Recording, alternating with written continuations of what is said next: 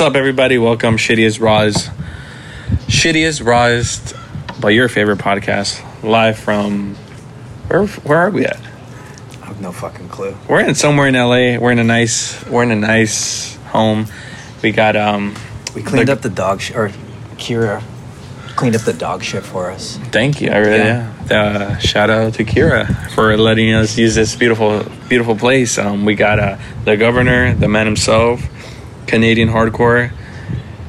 You already fucking know YoungGov, aka Ben Cook. Well, it should be Ben Cook, aka YoungGov. How you doing, sir? How are you? I'm good. I'm chilling. Thank you for being here. Yeah. I mean, I before I think I gotta speak on how much episodes we've been recording. So like, I apologize. Like, we have like 15 episodes that haven't been released. Nice. And I'm like, sometimes I'm like, do I need to chill? But I was like, fuck it, we'll release 3 episodes a week eventually. But bank them, bro. Yeah, I mean, podcast. It's a very fucking hard. It's a very new market. Like, you know what I mean? Like, mm-hmm. There is no, like, the only thing I can think of is No Jumper. Mm-hmm. But other than that, I can't really think of like an example to lead off. Like, oh, like they did this, and this, and that. Yeah. Because podcasts are like, A, it's boring. It could be really boring, real fast. Yeah. It could dry off real quick. For sure. And it's like, I don't know, it's kind of... It took me a while to get into listening to podcasts because, like, I don't even like listening to people talk. So I was like, That's not my shit. I mean, I didn't ever listen to podcasts and I started my own. And the reason, like, I've told this story, like, the reason I started a podcast was on accident. Mm-hmm. Like, we're just, like, hanging out. And then we're like, the purpose was just to talk shit. And we're like, okay, like, 10 people listen. It's just us, me and my homie talking. Mm-hmm. And then he's like, let's get guests. We got, like, our friends who took photos. And then little by little, I'm like, damn, like, and it's like, then I think I've like always enjoyed like actually learning about a person. Mm-hmm. Like, I don't give a fuck about, yes, no warning's sake, but I want to know like your trauma, your fucking, your good side, your bad sides. You know what I mean? For sure. Yeah. And I'm like, I don't like, and then I think that's what like, I've like, if I'm being honest, this podcast still sucks. I feel like just what I've been recording recently is like good, genuine depth conversation. Mm-hmm. But I like, if I'm being honest, all like the Scowl episode, I'm like, that shit sucks, but like but it's probably sick, you know what I mean? But at the time I'm like, at least I got the person, and at least I give them exposure. Even what you just said, like shittiest and rawest podcast that exists, like that immediately I'm like, oh fuck, now I'm on a good podcast, you know? And I like the podcast interviews that I've done that I've enjoyed have pretty much been with like a homie or like a homie of a homie who just sit and chill. Like some of the like, you know, press ones are a little like, I talk the same shit over and over again, and it's just like whatever. And like I have a few podcasts that I listen to, but mainly it's just like dudes talking about boxing and shit, and it's just like what I like to listen to when I drive or something. Like, but I still like, I'm trying to figure out the format because my mind's always racing, and I'm just like, started listening to something and I'm like, no, I'm gonna do something else. I'm gonna do something else. No, fuck that. Yeah, you know. That's how I'm with music. Like I'm like, I want to listen to a song, and I'm like, I don't want to listen to a song. And then my girlfriend would be like, put the fucking whole song. And I'm like I want to like get into the next song already. Like, yeah. But I'm podcasts. I've appreciated it because before I'd be like, this shit sucks. Like, but now I'm like, okay, I appreciate like someone like, you know, it's very hard to interview someone. Like people always tell me like, oh, it's your job to like, you know, just ask questions. And that's, I'm like, dude, if it was that simple, like every person is different.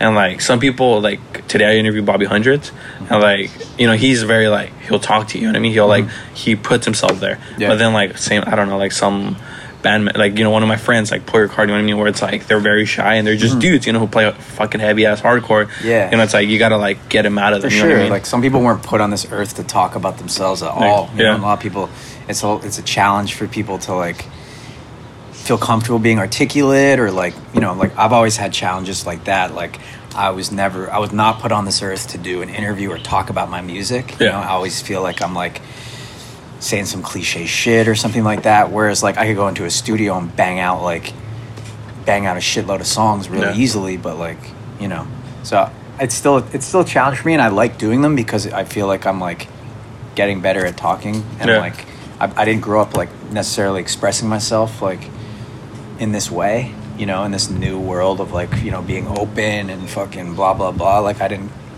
really grow up in like that kind of nurturing, positive, perfect atmosphere and shit that everyone expects of you these days. So you just do your best and shit, and that's why I like that. That's interesting when you said that you didn't, yeah, because I could relate to that, because I grew up in a very like, oh, shut the fuck up, like, you know what I mean, like, or like Mexicans could be very like close-minded. Like sometimes like, my girlfriend, I tell her like we're on this way on this way driving here, I was like we're talking about rave music, and I was like, oh, like tell me, like, you know what, because she's like, I didn't, like, I show her, what's that, I show her Miley X series or some shit, some New York rave person. I'm like, and she's like, oh, I didn't know rave music sounded like that. And I'm like, what do you think it sounds like?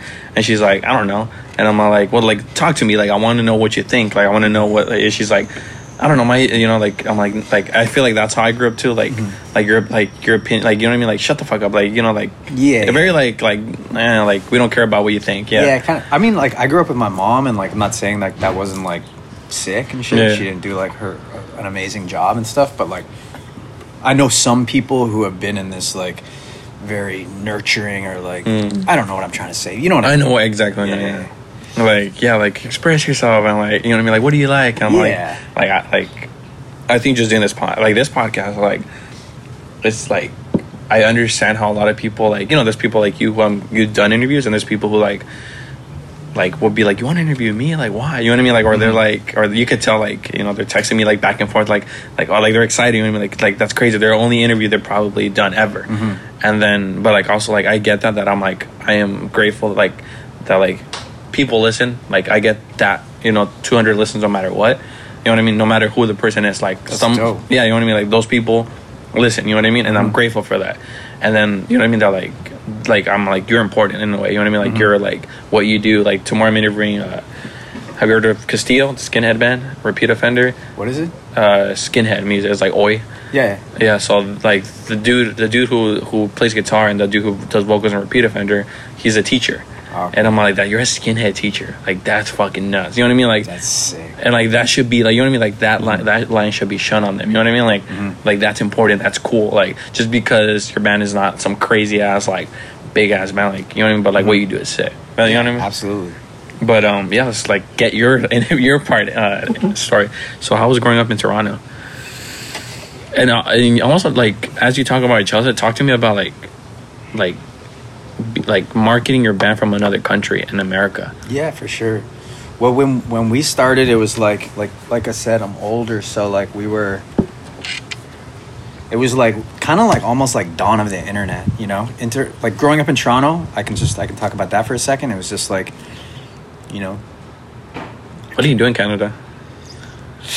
Like for fun? Yeah, like, I don't know. I guess you guys have like in LA, what do you do for fun? You go to the beach and shit, or like fucking there's anything. Just no, but like the US as a whole has like amusement parks, has we have Disneyland, you know what I mean? We have what do you call it? Like we have like Santa Monica Pier, you know what I mean? Like like it's not just a beach, it's not just an amusement park. It has like a whole market. You know, America's markets everything. Yeah. You know what I mean? But Canada, I feel like you go to like, I don't know. It's a little similar, but it's just like less. It's like less.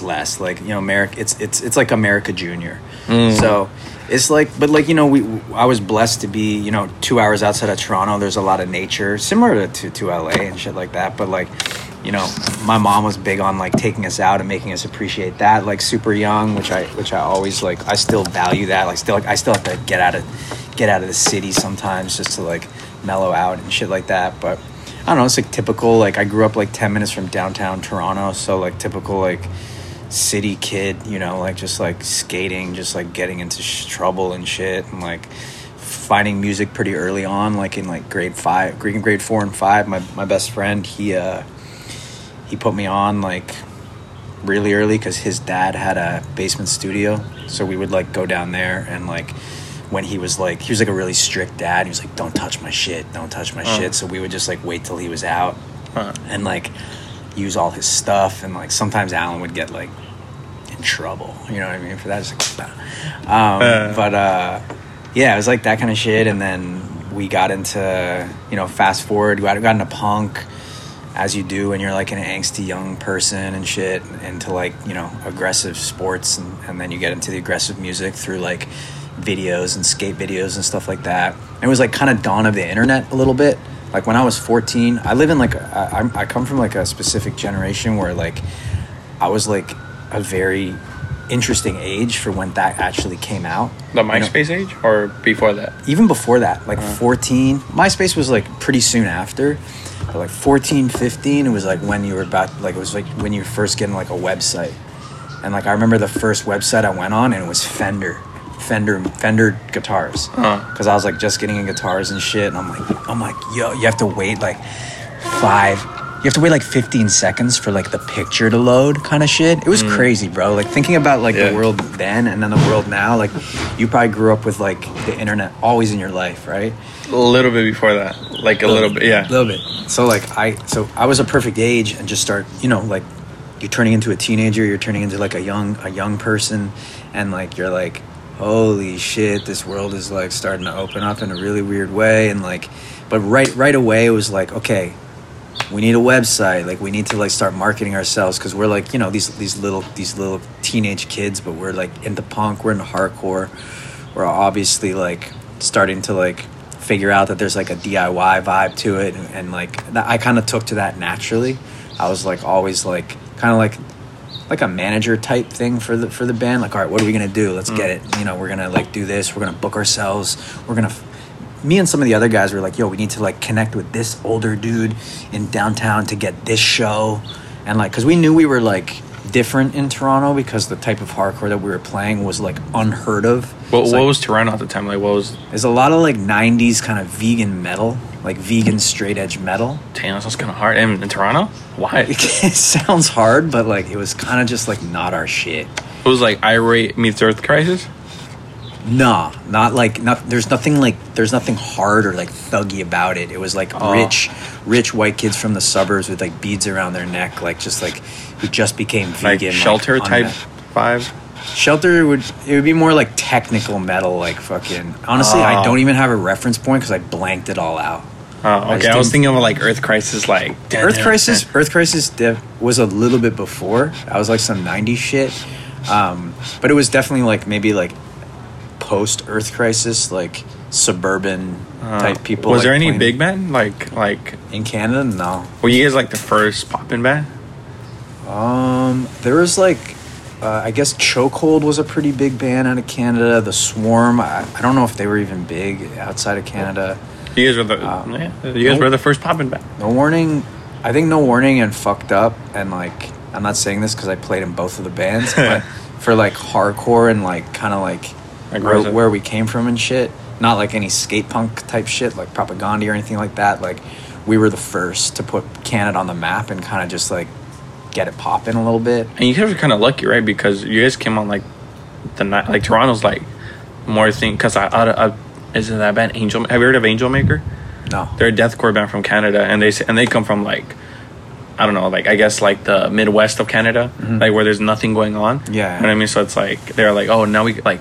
So you mean, like they were like they were a step back, like before you guys, like, so I don't have to get to Toronto to play shows, and then from Toronto to America, you know what I mean? Like, I mean, yeah, if you're in like Saskatoon or Regina, I think that's what it was. You're fucking lucky if you could cross the border, and like, you know, it's different now because you can be from like literally anywhere and like fucking make some good shit, and like maybe someone will take notice. But back then it was a little different, and like no one really fucked with us in Toronto, to be honest. Like, we were, like, kind of little shitty kids anyways, so, like, we didn't really give them much of a reason to. And there was a few people, for sure, but for the most part, we were just kind of, like, you know, little kids with, like, chips on our shoulder, like, kind of pissed off that we were from Toronto and wanted to be from, like, New York or Boston.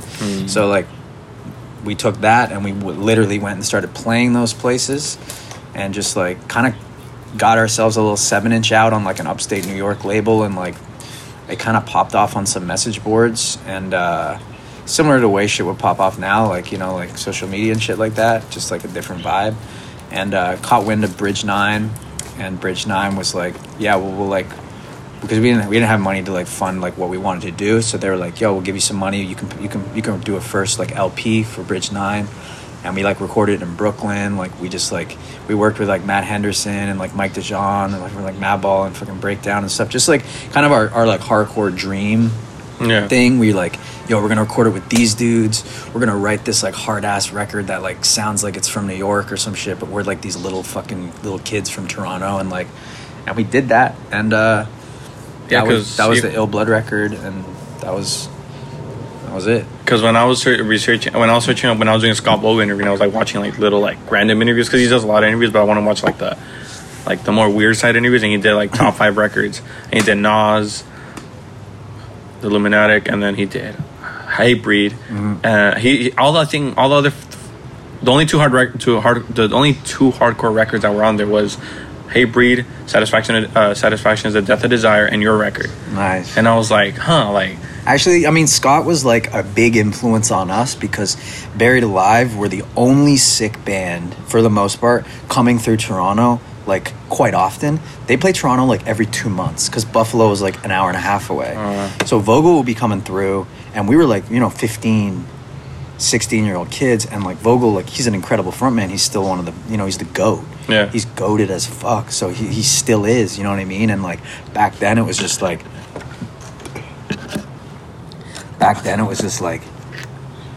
damn, he can like control a room and like make you feel like you want to fucking throw some shit, at the wall, you know what I'm saying? Like, so we like went, we would go off for Buried Alive. Like when they came through, like we became friends with Scott over after seeing him and shit. And then I remember one time when our 7-inch got released, I don't even think he had heard the record yet. He just heard the riffs in the room, and he was like throwing down for No Warning, like in the pit and shit. And that's when we were like, yo bro, like that gave us the confidence to be like, this fool is like fucking like into our shit, because we didn't know him like we do now. Obviously Jordan's been in Terror for like 40 years and like whatever, so that was big for us. So it's really nice to like have Scott. It was like kind of this circle where it was like Scott mentions that when he heard No Warning, that's when he wanted to start Terror, and he's a big reason why No Warning kind of kept going. We didn't just quit. I want to talk about right there, but before we get there, I want to know what pushed you to like do all this shit, to like get out of Toronto, to like you said, to go to play all these, that I'm pretty sure costs a lot of money to, get to play the U.S. And what makes this question a bit more specific is that I always ask this question, but they're always like, oh, like I wanted to play, blah, blah, blah. But I feel like when you have that drive, or when you have that, like, I'm going to do this no matter one way or another, and set yourself little goals to get to that big goal, there always comes, like, in childhood, there's always something. Yeah. There's always, like, something empty that maybe you want to, like, fulfill, or there's maybe, like, you saw something, someone in your life impacted you for the worse or for the better. Is there, why did... like you said, you were like kind of like the manager for the band. What kind of pushed you to do all this stuff and just be like, we could put a good record out and call it a day, you know what I mean? And like play to our like Toronto. But what pushed you? I don't know, man. I think like was your childhood really happy that you were like I mean, you know what I mean? Or was it like, or was there like, because I could speak for myself, it's like, like kind of like there's not really anything going on, like, you know what I mean? If I'm not doing this podcast, doing all this shit that I'm working on, mm-hmm. like it's like, damn, I'm just kind of like another kid in the ghetto, like mm-hmm. smoking weed and like probably get a kid and then like work at, you know what I mean, the construction. I'm like, you know what I mean, like mm-hmm. nothing. I mean, I'm not gonna say my life is bad for where I'm from, mm-hmm. from the place I'm in and like the shit that goes on. My life ain't bad, you know what I mean? My life ain't my life personally, you know what I mean? Mm-hmm. It is, my surroundings is bad. Mm-hmm. But still, I need to fulfill that. You know what I mean? I need to like do something with my life. Absolutely. What is it? Can you like? Was it similar for you? I think it's like my dad left us at like an early age, mm-hmm. so it's just me, my mom, and like there's some trauma shit that went down, like a bunch of violence, like because of that. And with you personally, or with your mom? All of it. Mm-hmm. Like with my dad mostly. Like he was like. He had problems with like addiction and stuff like mm-hmm. that, and like and some like. Were you only child? No, I had a brother. Oh, okay. So I was like, I think I kind of became this like older brother, almost like a dad myself, mm-hmm. like. So you had to mature quicker. Yeah, like early on, you know what I mean? My mom was like working a 9 to 5, constantly. My grandparents stepped in though and helped out like when they where they could, and stuff like that, but. I think like looking back, I've done some therapy and shit in my life, like in the past like 5 years. I've like looked into it and like really tried my hardest to kind of like get into like why I am the way I am and kind of like pick it apart and shit like that, and like see how I can better myself, see what I can do, and like to just like, you know, feel better, and that would affect everyone else in my life and like just be more positive. So, but I think like when I found music, at first it was baseball. I was obsessed with baseball. I would like, everyone has an obsession, you know what I mean? And like, I don't really know, it comes from, they manifest from certain things. Who knows? I think my experience was just like, I just was looking for an outlet, you know, looking for like some sort of release and obsession and something to kind of like you said, occupy myself. So I wasn't like, just like having to face reality or something like that. Yeah. You know what I mean? I think that's like typical, like the human experience is like that, you know, you're trying to like do what you can to like avoid the tragedies of like your existence or whatever. And then eventually later on in life, maybe you like go back and you're like, all right, let's face it now. Let's talk about it. Let's figure it out. How do I do that? So I think once I found music particularly, I was obsessed with it. And my mom says I was a really serious kid, like really young. Like I would sit on this toy fire truck when I was 2, and I would scream like a fucking, because it didn't work. Because I knew that it was supposed to be a fire truck, but obviously it wasn't a fucking fire truck, so I was fucking 2. And so I would be like, this shit's broken, like, oh, fuck this, like, you know, I was a mad kid. I was a fucking mad kid. I was also, this is something else, I was born into a body cast, so my hips were all dislocated at birth. So I spent the first year of my life in a full body cast. First year of my life in a body cast. I don't remember anything about it. My body might, you know how your body kind of remembers, and later on in my life I got pain about it and shit and all that stuff, but like sometimes I think like that is a metaphor for myself. Like you're like really locked away. Yeah. You can't let anyone touch you. Like, oh shit, fucking, that, like, yeah. You know what I mean? You're like fucking like, yeah. You're just this shell. You got a big hard shell, and you don't know how to soften up. Huh. So like I just like would escape into music when I turned like, I got obsessed with R&B, and actually funnily enough, LA G-Funk. I was like, for some reason it was popping on the radio in Canada. Like it was huge, yeah. Right? But that became a really big obsession for me when I was like 12. And I was like, this is my shit. Like I love it. Like it makes me feel great. Like I could just disappear. And then eventually my homie Alan, who passed away eventually, he was like, how did he pass away? Diabetes. He ate too much junk food and he just didn't fucking care. Yeah. But yeah, he smoked too much weed and ate too much bullshit. Anyway, so he eventually got me into like Guns N' Roses and Nirvana and shit like that, and that kind of led to punk and like aggressive music and like metal. But as soon as I found out music, I was just like, I was so adamant on like, I'm like, I'm gonna do this. I'm gonna do this shit, and I'm gonna make it work, and I'm gonna fucking like be dope at it, and I'm gonna like write my own songs. As soon as I started learning guitar, I started writing my own songs. I hated playing other people's songs because I was always like I said, I was like serious, and I was maybe too serious. I couldn't even have fun. You know what I mean? I was just fucking. When you were young, like you said, you couldn't have fun. Were you like, I could have fun? No. But like when we got the business, it was like, let's get the fucking business. But as a 12-year-old kid, you're like, why are you being so busy? Why are you trying to get the business? You're only 12. Like, yeah. Huh. Interesting. Yeah. Wait, were you straight edge? Were you ever straight edge? I was straight edge for like, from like 16 to like 20. Okay. But were you ever like, yeah, because... But I had a moment in Cuba where I like smoked all these cigars and got faded. But I didn't tell anybody. In Cuba? What the fuck? How did you end up in Cuba?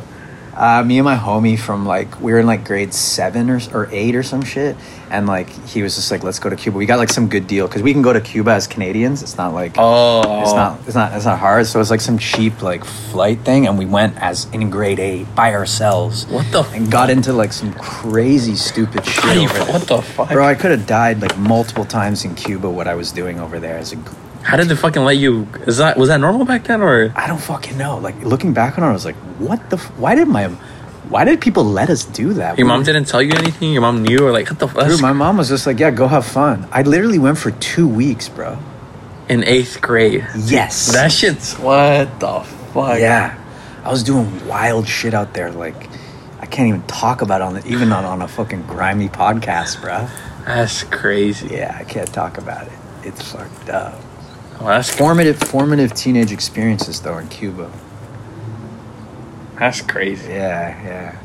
But yeah, I guess that answers the question. I could go on all day, but fucking, you just disappear because you just get a, shit. That's how the brain gets wired or some shit. Yeah. I just like wired my brain. So how old were you when we started No Warning? I would say like we had a band before it called As We Once Were, which was like more like straight edge youth crew that only lasted about a year. So like I would count that as a year. So I would say like 16. But it wasn't until like maybe like 19 that we kind of like started to record like Ill Blood and like start to like get noticed by some big wig record producer type people, and that's when we like kind of made a misstep and signed to a major label way too early and shit, and like did all this like. Then the band kind of like got wild, and then it just started to feel lame. Once we stopped being like a quote unquote hardcore band, it just started to feel like it was kind of out of our hands a little bit and just like corny shit. And we were like, a bunch of the bands started to get into drugs and like coke and shit, and that's not my vibe. Like I said, I was like still like.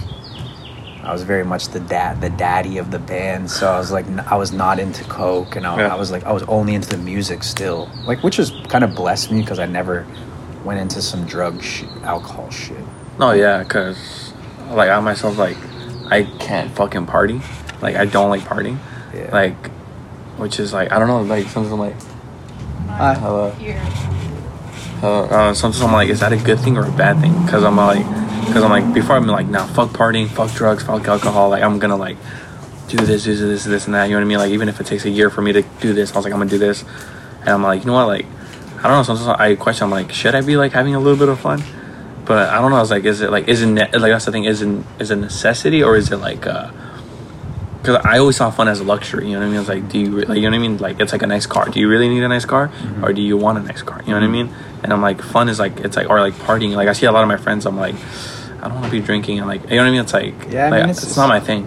If it's just what you make of it. If it's not fun for you, then it's not having fun. Mm-hmm. It's like cliche. Typically, it's typical fun for a lot of people. A lot of people like to do it, and like that's cool. And like sometimes I can hang. A lot of times I can't. I pick my times, but it's just not for everybody. And like, you probably have other ways of having fun. You know what I mean? Yeah. I'd rather do like something like this, or like. Go chill, like some, or go grill up some food or some shit. Yeah. Like I like that. I like going to a bar, or like, it's like the most boring thing I could think of doing. Yeah, I like to have a conversation, or like even going to like at a club. Like I'm not like I don't know. Like that's not like just like standing around awkwardly, like having small talk and shit, like or just like pretending you're into it and just getting progressively more faded so you can have a good time. Like, and then like spend $100, like. Nah, I'm pretty good. Yeah, I'm good on that. Exactly. Like I was like, y'all, like I'm like if the music's bumping, which it rarely is for me because I got specific tastes. Yeah. Like, if it's bumping off, like I could stay till like 5 a.m. and just like really dance because I like to get moving for sure. But there's a very slim chance it's gonna happen. Yeah. You damn. Yeah. That's nuts. Because I don't know. I feel like a lot of people just don't have hobbies. Like what you said earlier. Like, yeah. The like finding music as like your like a lot of people. I'm like, damn, you never find like anything. Like, because like and I know people in my life. I'm like, where like they're like, oh, we're gonna go to a party. Like we're gonna go to the club. I'm like, why? And then just like, well, like, what else am I gonna do on a Saturday night? I'm like, if you really want, if you really really want to drink.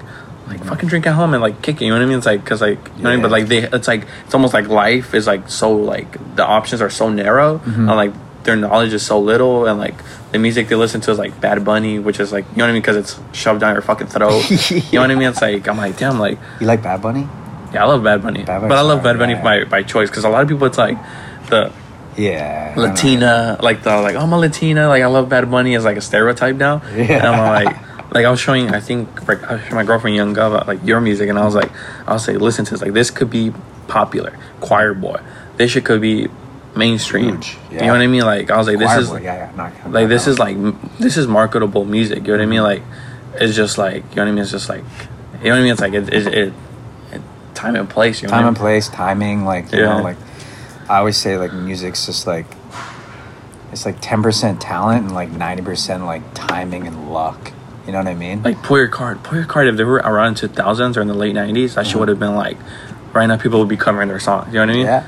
Like, trying to think. Yeah, some people are ahead of their time. Some people are a little late. Some people are right on the money and shit. So it's well, I mean, like music, like Drake and shit like that. That shit's like, that shit's just money. Like that shit's just like, that's just not like, to me it's not even real music. It's a business. It's like a Twinkie. You know what I mean? It's like, it's like, what is it? Like, it's like cereal. You know what I mean? It tastes good, but like, what is cereal? Yeah. Like, it's just fucking like chemical. I don't know what the fuck it is. Yeah, it's just like addictive, sugary kind of like stuff that makes you feel good for like 20 minutes maybe, or 10 minutes like a minute. But I love cereal, bro. I love cereal, but I'm like, every time they're like, what's cereal? I'm like, what is cereal? Yeah, like, true. But like No Warning, like I feel like No Warning was popping, or the reason you guys popped off as much as you guys did is because you guys came from an era where it was like artsy hardcore music. Mm-hmm. So it's like, from my understanding, I wasn't around then, I wasn't even alive. Mm-hmm. But at the time, like, No Warning was like straight up hardcore. Yeah, 100%. You know what I mean? So like, is that? Do you think that's why you guys popped off? Because again, we're going to a topic of time and place. It's funny though, because we didn't pop off until later. Mm. Our shows, when the Ill Blood shit was coming out, we had a few bomb shows, like some bomb sets, like those Posse numbers, like fest videos on like YouTube and shit. Those are sick. There's like a couple others, but like a couple other sets that were captured, but like for the most part, no one gave a fuck, really. Like, but we didn't really tour that hard. We never came to the West Coast, and it wasn't until maybe the next generation, like 3-4 years younger than us, where maybe they had heard No Warning coming up as like a young person, and they started bands like Trapped Under Ice and stuff like that, and shit like that, and like Terror and stuff, and that's when that kind of music really started to fucking like pop for bands. Whereas like we'd be playing like Maine and like 3 people would be moshing, you know what I mean? And so like, instead of you guys popping off during that artsy hardcore era, you guys like didn't pop off because that shit was popular. And now you're really like when we released some like groovy New York kind of like stuff that wasn't just like a fast beat or a like that kind of beat. It was like this kind of shit. Yeah. And everyone was just like, what is this? This is fucking new metal. Like they were just like, this is like Korn. And we're like, what? And like, this sounds like Breakdown to us. You just never heard it, bro. And like, I don't know. Like it was just like mad haters and shit like that, whatever. It kind of turned us off being a hardcore band, to be honest. Cause like reading out all these people's opinions, like we were young and impressionable, like angry little men. So I was like, we're just like, oh, fuck these motherfuckers. Like, fuck this shit is whack. Like, fuck hardcore, it sucks. It's a bunch of dorks, like, fucking, like, you suck, can't even make a good record and shit. Like, we just did. Like, you know, we were cocky and fucking, like, whatever. But, like, when we reunited, like, 10 years ago, or whenever the hell that was, like, the singer backtrack James Vitalo, who like manages Terror and Turnstile and shit, he was the actual one that was like, yo, do you guys want to like do a reunion show? And we're like, no, fuck that. And he's like, yo, like it could be dope and people would fuck with it. And like, so he actually convinced us to do it. And that's when we started playing, and like we saw like kind of like the effect of our music had on like people, I guess. And like, I guess a bunch of generations had happened since then, and a bunch of the people in those generations had appreciated the band. So it was like, yeah, we're kind of we're like kind of a big band, you know, like, or like, you know, like not a big band, but you're like, headliner now. We're a headliner now. We're like a legacy headliner band. But it was like cool to kind of do that when we were actually around. We played maybe 2 tours, opened for the Cro-Mags on a tour, played some festivals, signed to a major label, started playing a bunch of like pop punk hardcore that like, you know, we ended up not liking. Nobody fucked with it. No fucking mainstream fans fucked with it. Hardcore people like really hated us for doing it. That's crazy. Because it was like, it wasn't like an open-minded now. You know, if you start singing in a hardcore band right now and making like a pop chorus, it's probably gonna pop off, or like people are gonna be like, fuck yeah, that shit's sick. Like it's not it's not like weird or anything. Back then it was just like, fuck these guys, like they're fucking sellouts and shit. And we were like, fuck yeah. So like then we just broke up. So it was nice to come back and like kind of just like feel appreciated for our earlier efforts, I suppose. Yeah, I mean, hardcore now is really open-minded. Totally, bro. Yeah, which, because I hear a lot of people like talk shit, like a lot of people, like older heads were like, in that, if you know, if you're listening to this, if this is you, like a lot of people are like, oh, hardcore used to be like, if you wanted to be here back then, you had to earn it. Like now people, you know what I mean? Like people are like, come here with open arms. And I'm like, because I feel like COVID was the biggest refreshing button in hardcore. That shit refreshed hardcore like a motherfucker. Because before COVID, LA hardcore, like, and I've heard it many, not only from my point of view, I've heard it from many other points of view.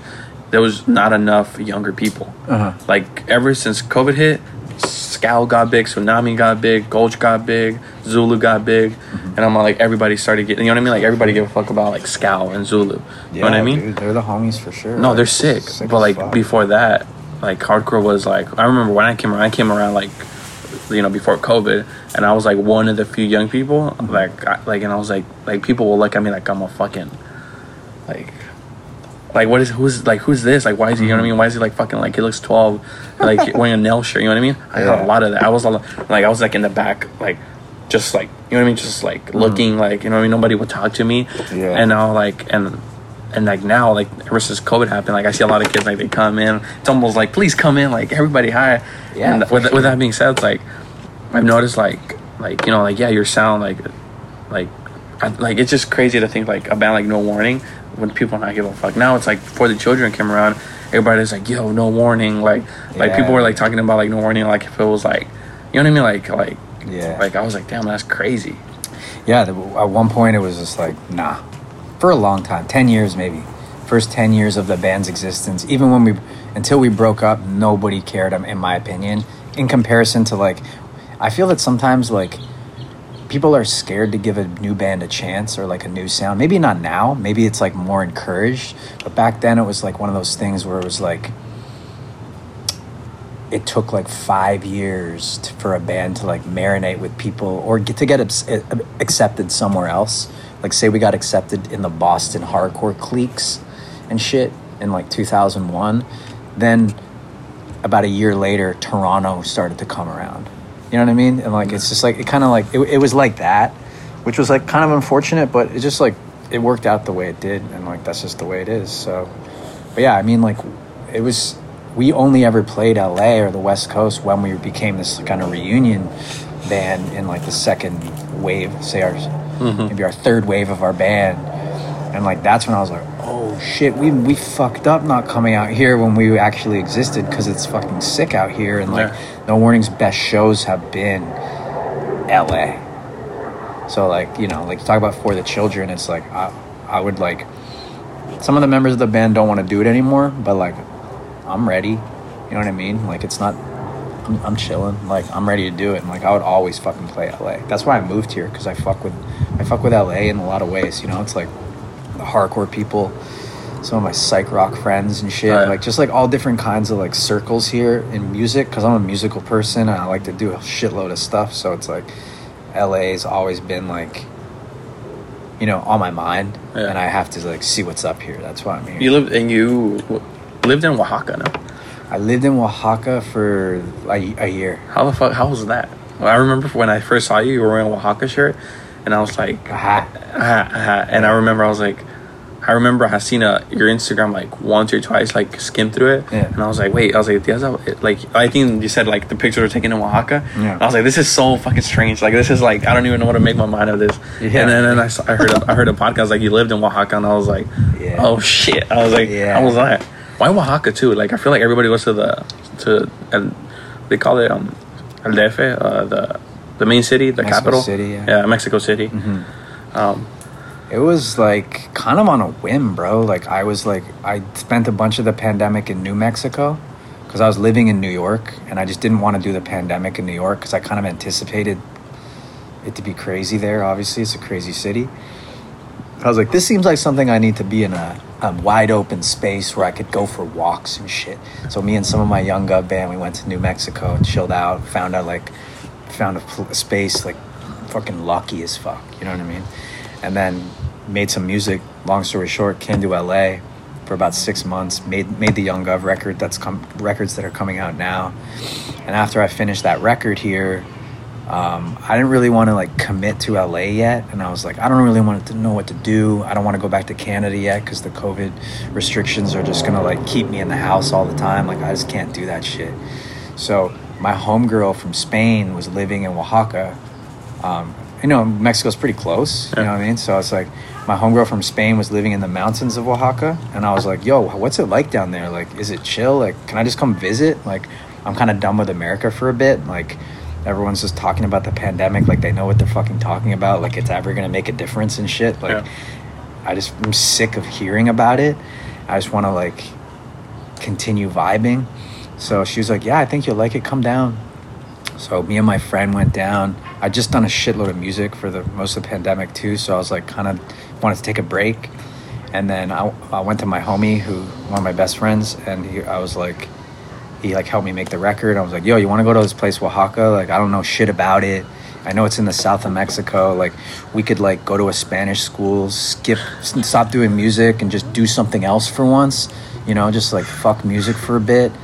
And he's like, yeah, let's do it. So we went down there, and I went to a Spanish school for like 2 months. Like, I mean, I dropped out of high school, so like, this is the first time I ever did school again. Yeah. I was like, I want to see if I like it. Like, I want to see if I can do it. And I loved it, you know, like I waking up and like going to the school and shit and like having like homework and stuff like that. So like, and as soon as I was down there, I was like, damn, this is fire. Like, everyone's so kind. And like, I made some friends down there right away. And like, how was the place where you lived? Like, was it like a neighborhood? Was it like suburbs of it? It was in Oaxaca, like Centro, pretty much, in the city. So do people like, not like trip on you like, what's a white dude doing here, especially in Oaxaca? No, it was like everyone's so nice there, bro. And it was like there's like some like people who've moved down there and lived down there permanently, like fucking expat community and shit. But like, obviously it's not like Mexico City where it's like you go to like a part of Mexico City and it's like all foreigners. Yeah. They've just taken over the fucking spot. This is still Oaxaca. It's really traditional and like fucking still like very much Mexico, as far as I know. So nobody tripped. Everyone was super kind, super nice, and like they're just more curious, like, what do you guys do? Like, and we're like, oh, we're musicians, like we're just chilling, like we can't like play a gig or like do anything. And they're like, oh really? Like, fuck, damn, well let's go. Like we'll show you our like mezcal palenque, we'll show you like, we'll show you all the food, we'll like teach you. Everyone was just like really welcoming and like really wanting to just show us a good time and like teach us about the Oaxacan culture. And that's why I was there. So I didn't leave. I only meant to be there for like a couple months, and I was going to go back to Canada just to like see if my mom was okay. And then I just didn't, and I fucking stayed there for like pretty much a year. And it was, I made friends, like eventually just like this guy Alejandro was he let us stay in this place because he was like cool with musicians and shit. And he was like, yo, I'll just rent my spot out. And like my friend Matt's like a really good at like going to like record stores and like meeting musicians. So like we just made connections in Oaxaca, and like he ended up recording a record fully with Oaxacan musicians. That's like on some like next level like shit. I don't know, man. He's like fucking like he got like a lot of the flavor, but not like, you know, taking from the place, more just like vibing with the place. It's not like, it's still like a pop record and shit, but like just like using some of the musicians down there and like vibing with them was like super dope. Aside from culture and like Oaxacan shit, like what like was some life shit that you learned down there? Like boxing. I would learn boxing. I was like really into, I like went to a boxing gym like 3 blocks away. I always wanted to do it. I've always had to do like fitness for my body. Like I said, I was in a body cast, so like I always have pain. So if I'm not physical and fit and shit and strong, I can't walk. So I have to do shit. So I got into the gym there, got obsessed with it. that started to feel really good for my mind. Huh. And I was also doing a lot of like therapy over Zoom for and I really stuck to it. So I was doing a lot of talking like with like a therapist and shit. I was just trying to like see if I enjoyed other shit. I was painting. I started drawing. Just like trying to like expand creatively a little bit, and just like I said, just like not be so obsessed with music and let it. Because sometimes when you're obsessed with something, it can like burn you out, yeah, or like bog you down, or like frustrate. Too much of anything is bad. Yeah. Yeah, it can frustrate you that it's not like it's not fun anymore. Yeah, or if it's not moving, you know, it's not moving quick enough, you know, and it's like. Obviously, it's not moving because it's COVID. So it's okay. Like, fuck, man. Like, I made some videos down there. I linked with, like, photographers down there. Just doing, like, as much as I could. And, like, I learned to cook. I got my salsas nice. I like to cook and shit. Yeah. So, like, just, like, my friend from San Diego, who's a singer, you know, Misery? Yeah. Yeah, so Jose from Misery came down. And he's Mexican from Guadalajara. And his family's from Guadalajara. Yeah. So he came down to visit me and stayed for about a month with me in Oaxaca. And he can cook like a fuck. He's so good, bro. So he was like, once he came down, and he's fluent in Spanish, obviously. Like, I can get by and like fucking order food and shit and like whatever. Like, talk a little bit like a baby. But he came down and was like, he was at the markets like ordering this meat and like the tortillas. And, chile poblano, like chile, like. Bro, his shit, his poblano cream sauce over like fucking like ooh, big shout out, bro. So yeah, man, I was just vibing and like just learning about Mexico and just like, yeah, I was just fucking like just trying to appreciate it and like just love everything about it for that, because I knew it wouldn't last, you know. Yeah. I'm from Canada. I can't live there, you know what I mean? Like I would always go back there and visit. And, like, that's why I like living in LA, too, because it feels... I like that I'm in closer proximity if I want to go back and see some homies down there and shit. And, like... Was there ever troubles with, like, narcs? Like... Narcos? Like, yeah, like... Or, like... Because I know there's, like, TJ... Specifically TJ, like, you know, you get robbed all the time for being, you know, for being American. Not for us, because we're not, like, loud idiots. But there's, like, plenty of people down there getting robbed. There's a bunch of, like, gringo people getting stabbed. It's, like, not like a...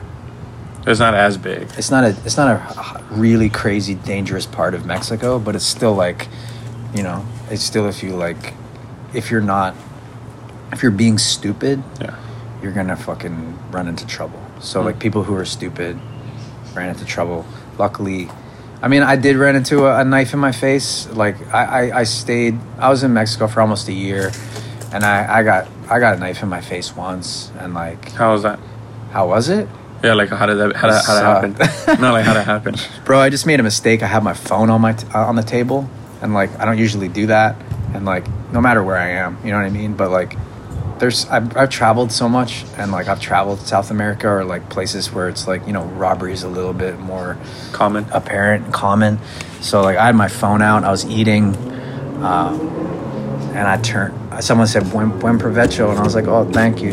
Boom, my phone's in his hand. I turn around, big fucking knife in my face. I was like, oh shit, bro. I was like yeah, take my iPhone 7. Yeah, I was like, it's all good. Yeah. And then yeah, it was like the neighbors came out, they're all pissed and shit, and I was like, I don't know, you know, I shouldn't have had my phone out, like I'm not trying to like whatever.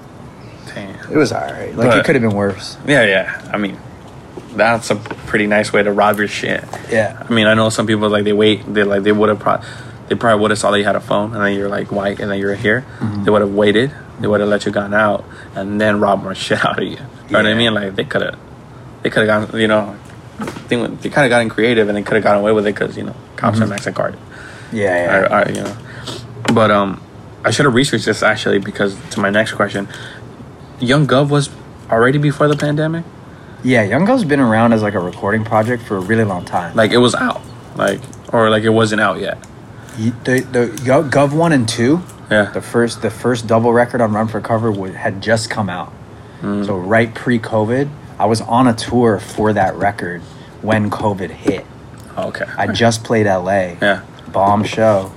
2 days later, everything's canceled. The world is closing. We're in Texas. I'm on tour with the Gov band. That's when we were like, what are we going to do? Is YoungGov just you, or is it a band? It's me, but like, it's been like years of similar collaborators. But it's like, at the end of the day, if you want to go on tour, you don't have to ask anybody, it'd be you. I could put together a different band every single time if I wanted to, but it's my name. But like at this point, like there's certain people in the band that if they couldn't do it, I'm not gonna do it. I'm not gonna replace them. You know, Tommy from the band at this point, he plays the other guitar and helped write like half of Gov 3. I wouldn't. If he can't do the tour, I'm not doing it. You know what I mean? It's almost like a collective, or like a super group. Nah, not really. They're not a super group. I mean, I guess it's a super group, but like in my opinion, everyone's a superhero in the group. Yeah. I mean, it's like more like it's cool because it's a solo project, and like, but I can like choose my collaborators, so it's like it's always a collaborative project. Mm-hmm. And because the name YoungGov is like it's a modern name. You know what I mean? It's like a you know what I mean? Like, young thug. People think I'm a rapper. Yeah, yeah. I kind of wish it was just Gov, but like the YoungGov it's perfect. Like, it's like, you know what I mean? Like, I feel like if we're keeping it real, there's a lot of cooler older bands that sick music, sick shows, sick everything, but like the marketing is really shit. Yeah. You know what I mean? Like, or like specifically in hardcore, it's like you're only stuck in the hardcore world. Like, you don't know how to market your shit. Like, you know what I mean? Make it look kind of cool. You know what I mean? Like, you know what I mean? I'm not saying you're gonna go all dripped out. You know what I mean? But like, you know what I mean? No little stuff that like you could do. You know what I mean? Mm-hmm. I'm pretty sure you're like, from an outsider's perspective, you're aware. You're like up to date. You know what I mean? Like, a good example would be like Limp Bizkit. You know what I mean? Like, he could easily done Limp Bizkit, Korn. You know what I mean? Like another tour like that, and would have made money. But he's he knows like Scowl, you know what I mean, like this rap, you know what I mean, he's aware of what's going on, you know what I mean. It's like, sure, and he probably could have made more money than Limp Bizkit and Korn, but like in the long run, it's like, yo, maybe some kid with their mom's like, yo, I like Snot, and it's like, yo, let me go see Limp Bizkit, and their mom's like, I like Limp Bizkit, let's go sit in the bleachers, and they find out Scowl's a good of a band to be like, and they got into Scowl, you know what I mean, like absolutely, like that, like it's like maybe they made less money, but in the long run, it's like.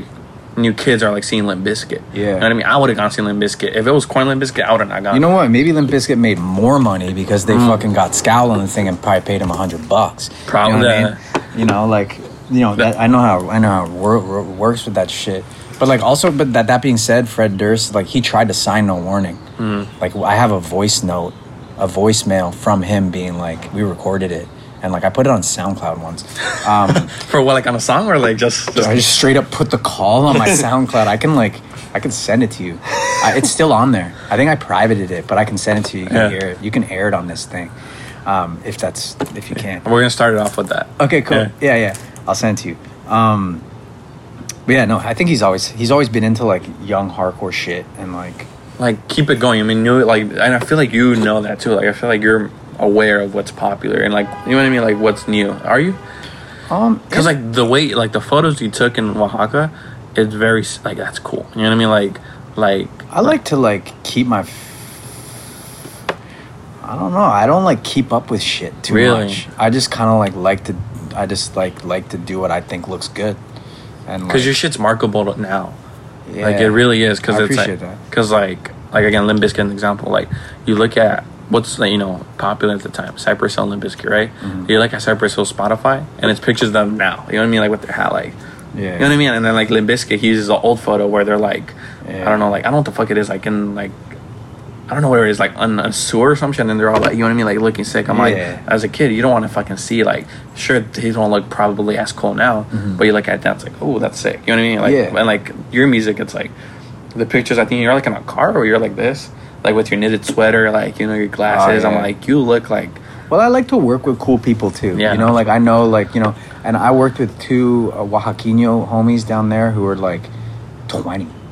But I walked into a cafe, and they were working the cafe, and I just started talking to them because I was having like a coffee there, and I was actually waiting to like go to the dog. No, I was waiting to meet another photographer, and they just like the Santiago like just came up to me in the cafe, and he's like, "Hey, bro, what do you do? Like, you look kind of cool, bro. Like, I like your pants." And I'm like, "Yo, man, thanks. I like yours too." And he was like, and I just started talking to him, and his English was really good because he had studied in like Denmark or some shit. And like we just started kind of sharing, like they showed me their photos, and I'm like, "Oh shit, like let's do something at some point. I live here now, like let's vibe," because it's like a small yeah. community there, and it's also COVID, so you're like time is there. So like I was just like, I really like that like kind of organic. I'm not hitting them up because they have a shitload of followers. I'm not hitting them up because, like, I never do that. I don't give a fuck about that kind of shit. I just see the work. I'm like, these guys are dope. And then they came with something even more dope that I wasn't even expecting. You know, like he had his dad's. He's the one that took the photos, that one I'm talking about? Yeah, he had his dad's camera from the 60s and some fisheye lens. And it was like literally the perfect like vibe for like what YoungGov was, and I was like, "Oh shit!" That yeah, that's $1 million picture right there. Yeah, some rock star shit. Yeah, it's like fucking fire. And when I saw them, I was like, "Yo," I was like, "You guys killed it more than I ever thought." Like I thought it was just gonna, like, who knows? Sometimes you work with someone and it's just like not really the vibe, like, or it's just like okay, it's like whatever. It's like we tried, but it was just like bam, bam, bam. This is sick, and I still keep in touch with them, and like. They're like, Santiago's in Mexico City now, and Celestino still runs the cafe. Like, I'll probably keep in touch with them forever. You know, they're fucking just super talented young people. So I like to work with people of all kinds of like ages and shit, and like, I don't know. Yeah. I like to keep it tight and like fresh and looking good. How do you make connections? Like, because you're a very quiet dude. How do you do it? Or like, no, I'm not saying you go out there and be like, I'm gonna profit off this, not that. Just so like because you like I'm connecting what you said earlier of, you know, being in that shell, but also like learning to like to talk to people, you know what I mean, learning to like, I don't know, like, because for me it's like I'm very like before that, I mean, like people are surprised, like when people like some people, like I'm not saying I'm like fucking cool guy or anything, but like some people are like, "Oh, you did the Frostbite episode," and they think like right now me talking to you is like me wanting to talk, but in reality most of the time I don't want to talk to people. Like I want you know, my girlfriend doesn't be like you know, playing like Bad Bunny and like, or like listening to music. I'm like she's like, "Why are you not like," you know what I mean, like I'm like, I just want to be alone, I just want to chill, I just want to like, you know what I mean, just like not do anything, just yeah. And with that being said, like you know, but learning to like the time and place, like okay, I want to talk to people, I want to like, you know what I mean, like I want to like go to a show and like see my friends, you know what I mean, like how do you do that? I think it's more of like a natural flow for me. You know what I mean? Like, I think, like you said, I have to have like my like alone time, chilling and like fucking, for the most part, I don't like to go out and like socialize or like make connections, quote unquote. But like sometimes it's just like, they just happen. And like, I always like believe in like the flow of like life or whatever. And just like, you know, everything happens for a reason type vibe and shit. And like, you know, similar to the story that I just said in the cafe, like just like linking naturally, and just like sometimes like, you know, if you know good people, you're probably gonna know maybe some more good people through them, and I like to keep it like that. You know, I kind of work with, I keep the like people I work with for YoungGov and No Warning too, very tight. Like I don't like branch out too much, or else when I have, sometimes it doesn't work out. It's not really the vibe, but the pandemic actually helped me like work with like a different drummer, work with like different studios, like different, you know, like engineer and shit. Cause I was always like, if it works, don't fucking fix it. You know, there's nothing, don't break it. Sorry. If it works, don't break it. Work with the same people, keep it consistent and keep it going, you know, because it's going to be like more time efficient and shit, because like when making music can take forever, and if like you get some hiccups, like you're just going to want to quit. You know, artists are sensitive like that. It's like if your shit gets hard, you're gonna be like, fuck this shit, it's just music anyways, I'm gonna do something else. So like I'm sensitive like that. I don't like to work that hard, but I still work hella hard. Uh-huh. But there are certain things I don't like doing, and it's dealing with a bunch of baby-ass bullshit. Yeah. So, like, I try and avoid those kinds of people. Yeah. But, yeah, I just, like, keep it natural.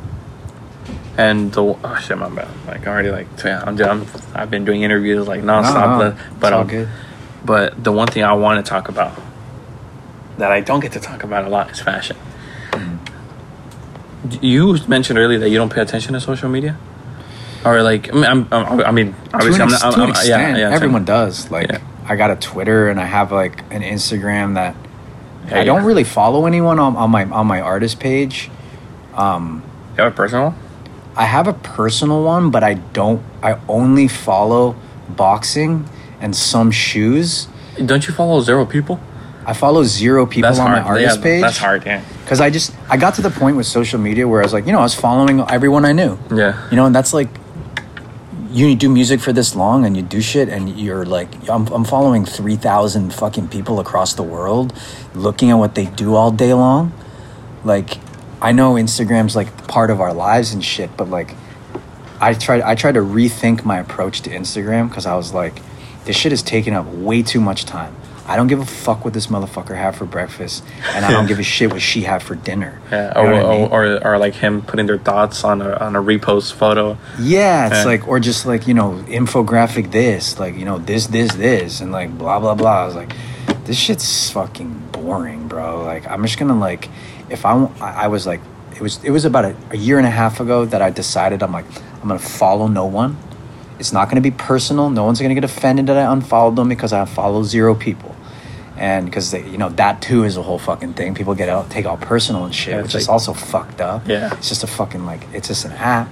But it's part of our social, like, lives now. And it's, like, in our fabric of our fucking community. So, like, it does make a difference. But, like, so I chose to do that. Now, if I think of somebody, if I want to know what Ricky's doing, like, today... I'm gonna actively look at your page by choice. It's not gonna be because of a feed or a timeline. I just want, maybe I'm a control freak and I wanted to reestablish my control of my life, but that's how I wanted to do it. So I was like, fuck this Instagram shit. The only reason I have it is because I'm a fucking artist and I have to fucking like show people my shit. I'm not at the level where I can't like have it. I don't think. Some of my friends are like social media anti like artists and that works for them and shit. But I was like, I don't think I can do that right now. Like, my label probably wouldn't be down. So I have like a ghost account but I only follow shit I actually like. I don't follow any of my friends. I like my friends, but I'll find out what they're doing because they're my friends. Yeah. So I only follow boxing, some clothing shit because I fuck with. I'm like, I love clothes. Yeah. I love fashion and I love shoes and I love fucking jackets and I love vintage shit and I love all that shit, and I follow some sports on that account, but otherwise that's my Instagram vibe. That's why I don't follow anybody. No, yeah. Some people ask me, they're like, why don't you follow me? Like, why don't you follow anyone? I'm just like, I just don't want to. No, so Cindy went to the podcast page. Like, I remember when we first started the podcast. I remember we put like. It was me and Daniel, and then I was like, oh, like at this person in the bio, like, well, he put it, and I was like, oh, whatever, and we followed only us, and then we followed a bunch of people. I was like, no one needs to give a fuck what my Instagram is. No one needs to know Ricky's Instagram. You know what I mean? This is the podcast. You like the podcast? Fuck with the podcast. Yeah. You don't need to know my Instagram. Yeah. And then we all followed everybody, mm-hmm. And then I was like I don't know, like people like really took it like oh, you're too cool, like oh, people like he just records on his phone. I'm all like. Think who gives a fuck? Like, don't listen to it's a fucking podcast. Like, It's not a fucking brand. It's not a fucking band. You know what I mean? It's like, like in reality, this podcast is mostly for fun. Like, this is not like a fucking $200 mic. You know what I mean? Like here, and it's like, hello, welcome everybody, welcome to. You know what I mean? Like with a fucking 200 ads. You know what I mean? Like this ain't shit. This like who gives a fuck if I unfollow? You know what I mean? Like yeah, dude. And there's been people where like some people have like kind of like jokingly been like, oh, too cool and shit. I'm like. It's not about that. This is just how I want to run it. And maybe someday I'll just fucking follow Ricky and like maybe my boxing, my guys in my boxing gym. It's all a fucking app. I'll do whatever the fuck I want on my Instagram. And if you got a fucking problem with it, go post about it. That's what you're going to do anyways. Yeah, like yeah, the or like people's life. Like, I mean, I get it. If you're like your job is like, I don't know, your social media or whatever. I get it. Mm-hmm. But like a lot of people, I'm like, damn, like I've seen it firsthand where like I'm next to like a friend or something and they're just like refreshing their likes, like how many likes did I get, like I need to get enough likes. I'm like, and no, don't get me wrong, when I was in high school I was probably like that, mm-hmm. but I'm like, you know what, it's not gonna change, you know what I mean? Yeah. It's a fucking app, you know what I mean? Yeah, it's like the technology's toxic and poisonous. It is fucked up, and it fucked up for kids, it's fucked up for adults, it's fucked up for everyone, and it fucks with everyone's confidence. If you're gonna be on your ass sitting down, you could dead ass like watch a YouTube video about Oasis, you know what I mean, and probably learn about why they were fucking big and stuff, you know what I mean, instead of like on Instagram learning, like, you know what I mean, like, or like how to like fix your car light. Exactly. How to change a wheel, you know what I mean? How to change a wheel. Like, I don't even fucking know that until I looked it up on YouTube when I fucking went to New Mexico and I can change a wheel. Yeah. You know? It's like, but like, you know, you're on TikTok like fucking, I don't know, like someone talking shit or couple goals, and then you're like, why do I have a fucking boyfriend, girlfriend like that? Yeah. Like they're doing it on social media, or like, why do I have a fucking fidget spinner or a fucking, you know what I mean? Like everybody has one, and now you can waste your money and fucking know nothing. Yeah, it just causes a lot of unnecessary stress and drama and shit, and it's like the whole following thing. It's just like, I don't like it, and it's like, if I don't like it, why do I have to take part in the same way? I'm just going to take part in the way that is minimal for me, comfortable for me, and like if someone doesn't like it, that's fine. Yeah, I don't care. It's going to save me time, and like I don't like people knowing like, so who's YoungGov following? Oh, it must be cool. Fuck that. Yeah. Go find out if it's cool because you fuck with it. Yeah. You know? Or like... I love fashion, but in the streetwear community there's a lot of that shit. Or it's like...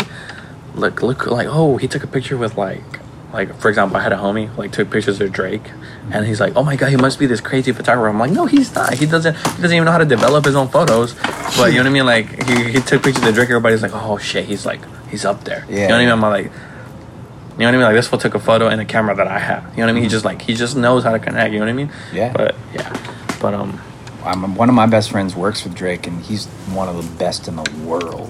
Yeah. You know what I mean? So it's like... But anything. But I mean, before we wrap this up, you're 40. You're doing pop music. You're in this crazy hardcore band. You lived in Oaxaca. You've traveled the world. Mm-hmm. What is next? What? Like, I think about that to myself. I'm like, as someone who's like trying so hard not to like follow the natural steps of life, and work a 9-to-5, go to college, get a job, find someone who like likes you enough, get married, have a kid, live. You know what I mean? Pay your fucking rent. I'm trying so hard. Like, you know, I want to do creative shit. You know what I mean? Mm-hmm. I'm aware that I have the mind to fucking do creative shit. Yeah. So I'm like, all right, let me try to follow that. But I do sometimes think I'm like, when you don't have, I guess, like, it, like, don't get me wrong. I love, like, living life however the fuck I want. You know what I mean?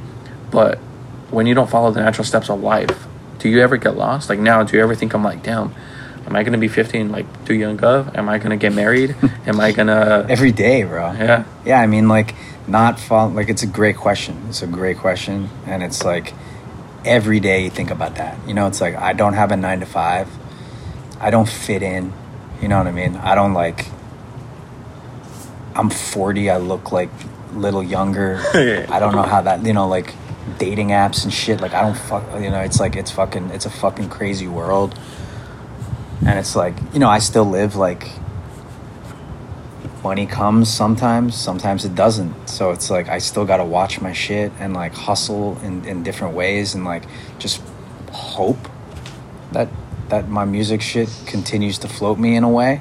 You know what I mean? And just to continue like trying to be creative and like if not, you know, I'll do other things. Maybe, you know. I'll figure it out. You're that type of person. I'll figure it out, but it's definitely like... It's not for everybody. Like, some people need the stability of, like, you know, an everyday thing or just to be, like, more locked in with, like, how the world, quote-unquote, works. But it's just never been the way I was, you know? So, like... Do you not have children, like, purposely or, like, just never have? Like, it's just, like... I never really, like... Nah, I never had the opportunity. I never had the, like, solid base to, like... Dude, I'm like signing a lease in El Sereno for the first time in like 15 years. I've been like... Living in different places? Living in different places. I like subletted the shit out of New York for like 3 years. I subletted my apartment in Toronto out, and just like I was touring and stuff like that. And I guess I could say I have like some commitment issues with like where I would stay, because like being a touring musician for 20 years, that's like a fucked up thing, bro. It's mm-hmm. like you're like, it's not a normal way to live. So like trying to figure out how to like assimilate back into like another kind of life or like some sort of normalcy. How about home? It's fucking hard, yeah. And I'm still trying to figure it out. You know, it was a lot of shit that I talked about in like my therapy shit. Just like, I wouldn't recommend being a touring musician to fucking anybody, bro. Just like, but I would recommend being a creative person and trying to fucking like follow what you feel, you know, and just like keep, you know, like you said, keep doing your thing, yeah, and just like try to make it work, try your best, and like maybe you got to do some shit on the side to like keep it going, keep doing what you love and stuff like that. But like, yeah, this touring musician shit just like fucked me up, but it also like blessed me in the way that like I saw so much beauty and so many different like parts of the world, met so many amazing people in my life that like now I'm just like full of like so much love for the world and like the way different cultures work and shit, that like I'm like, how the fuck can I stay in one place when I could go there? I could go there. It's like ADD, but for like places. Mm. So I could go there and continue like, you know, like yeah. lapping it up and like being inspired. So I told myself this year, I was like, I'm going to stop this shit. I'm going to like sign a lease. I'm going to find a place that I like. I looked at 2 apartments and I fucking decided on the second one. Somehow I got it, yeah. And like, I don't even know LA that well, bro. So like, all I know is it's by my boxing gym near Alhambra. It's 5 minutes away, and that's what makes me feel good every day. So that's the best place I could start, and then I'll see what happens while I'm in LA. But but what's next for me? Just like seeing about living here and like being creative and fucking with people here and like. Yeah. Seeing if I can help out younger bands or like produce stuff and just like get involved as much as I can creatively and like see what happens. That's what's next for me. Try not to be so fucking like nomadic and fucking crazy. I'm trying to chill. Yeah. I mean, I'm pretty sure your body's also tired. Like your yeah. body's like not like... I think my mind is tired. Your mind. My body's like, you know, like I'm an older dude, but like maybe it's because of the boxing and yeah. shit. Like my body feels good. Like mentally, you're not. Mentally, I need to stabilize and have a home to come back to. Yeah. Because like I've been hustling and like, you know, not paying rent here and there and shit like that, and like, you know, looking for the cheap spot in Brooklyn and stuff like that. We're living with friends and shit like that, and just like trying to make it work as a musician who's not in like, you know, the biggest band ever. You know, I'm not in like fucking a band that makes a shitload of money at all. I lose money when I'm out there with YoungGov. So like I can't sometimes when my life doesn't make sense.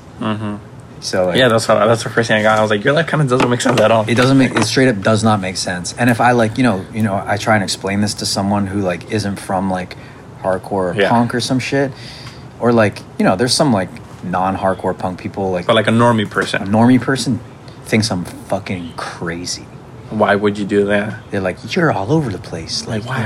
Yeah. I'm like, well, I'm kind of like, I'm pretty good at, you know, I'm pretty good at what I do. I feel like this interview in general like came out at a good time, because like I'm literally just like getting into that. Like my mom's like, why do you have a fucking job?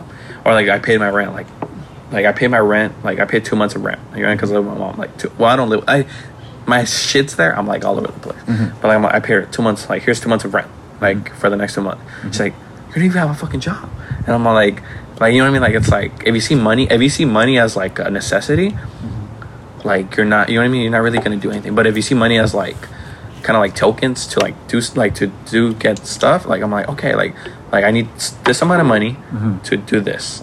Once I do this, I can do, you know what I mean, like this, yeah. And like it's like I don't really see it as like, oh, I need money because I want to buy all this shit, you know what I mean? I want to yeah. like it's like, and like even my girlfriend sometimes like, yo, like what the fuck, like you know what I mean? Like mm-hmm. it's like you gotta like it's like I'll figure it out, you know what I mean? Like it's like yeah, like I don't know, like you like it's a good thing to have, which is like, I'm like, it's scary right now because I feel like I'm walking on like a thin rope, you know, like the mountains, like, you know what I mean, like, and I'm like gonna fall, but I'm like, you know what, like, I don't know, I'll figure it out. Like, yeah, it's like, yeah, I'll figure it out, but like, you know, don't use me as an example. No. Yeah. Fucking like, make sure you got the money flowing in. No, I get the money flowing in sometimes, you know, like I did things here and there in New York, you know what I mean? Like selling this and this and that, you know what I mean? But just like LA is different because it's like, it's an expensive place and it's like America and shit. It's No, I'm not saying like I'm gonna, this is like I got off here, but it's more so like, it's like you like this podcast,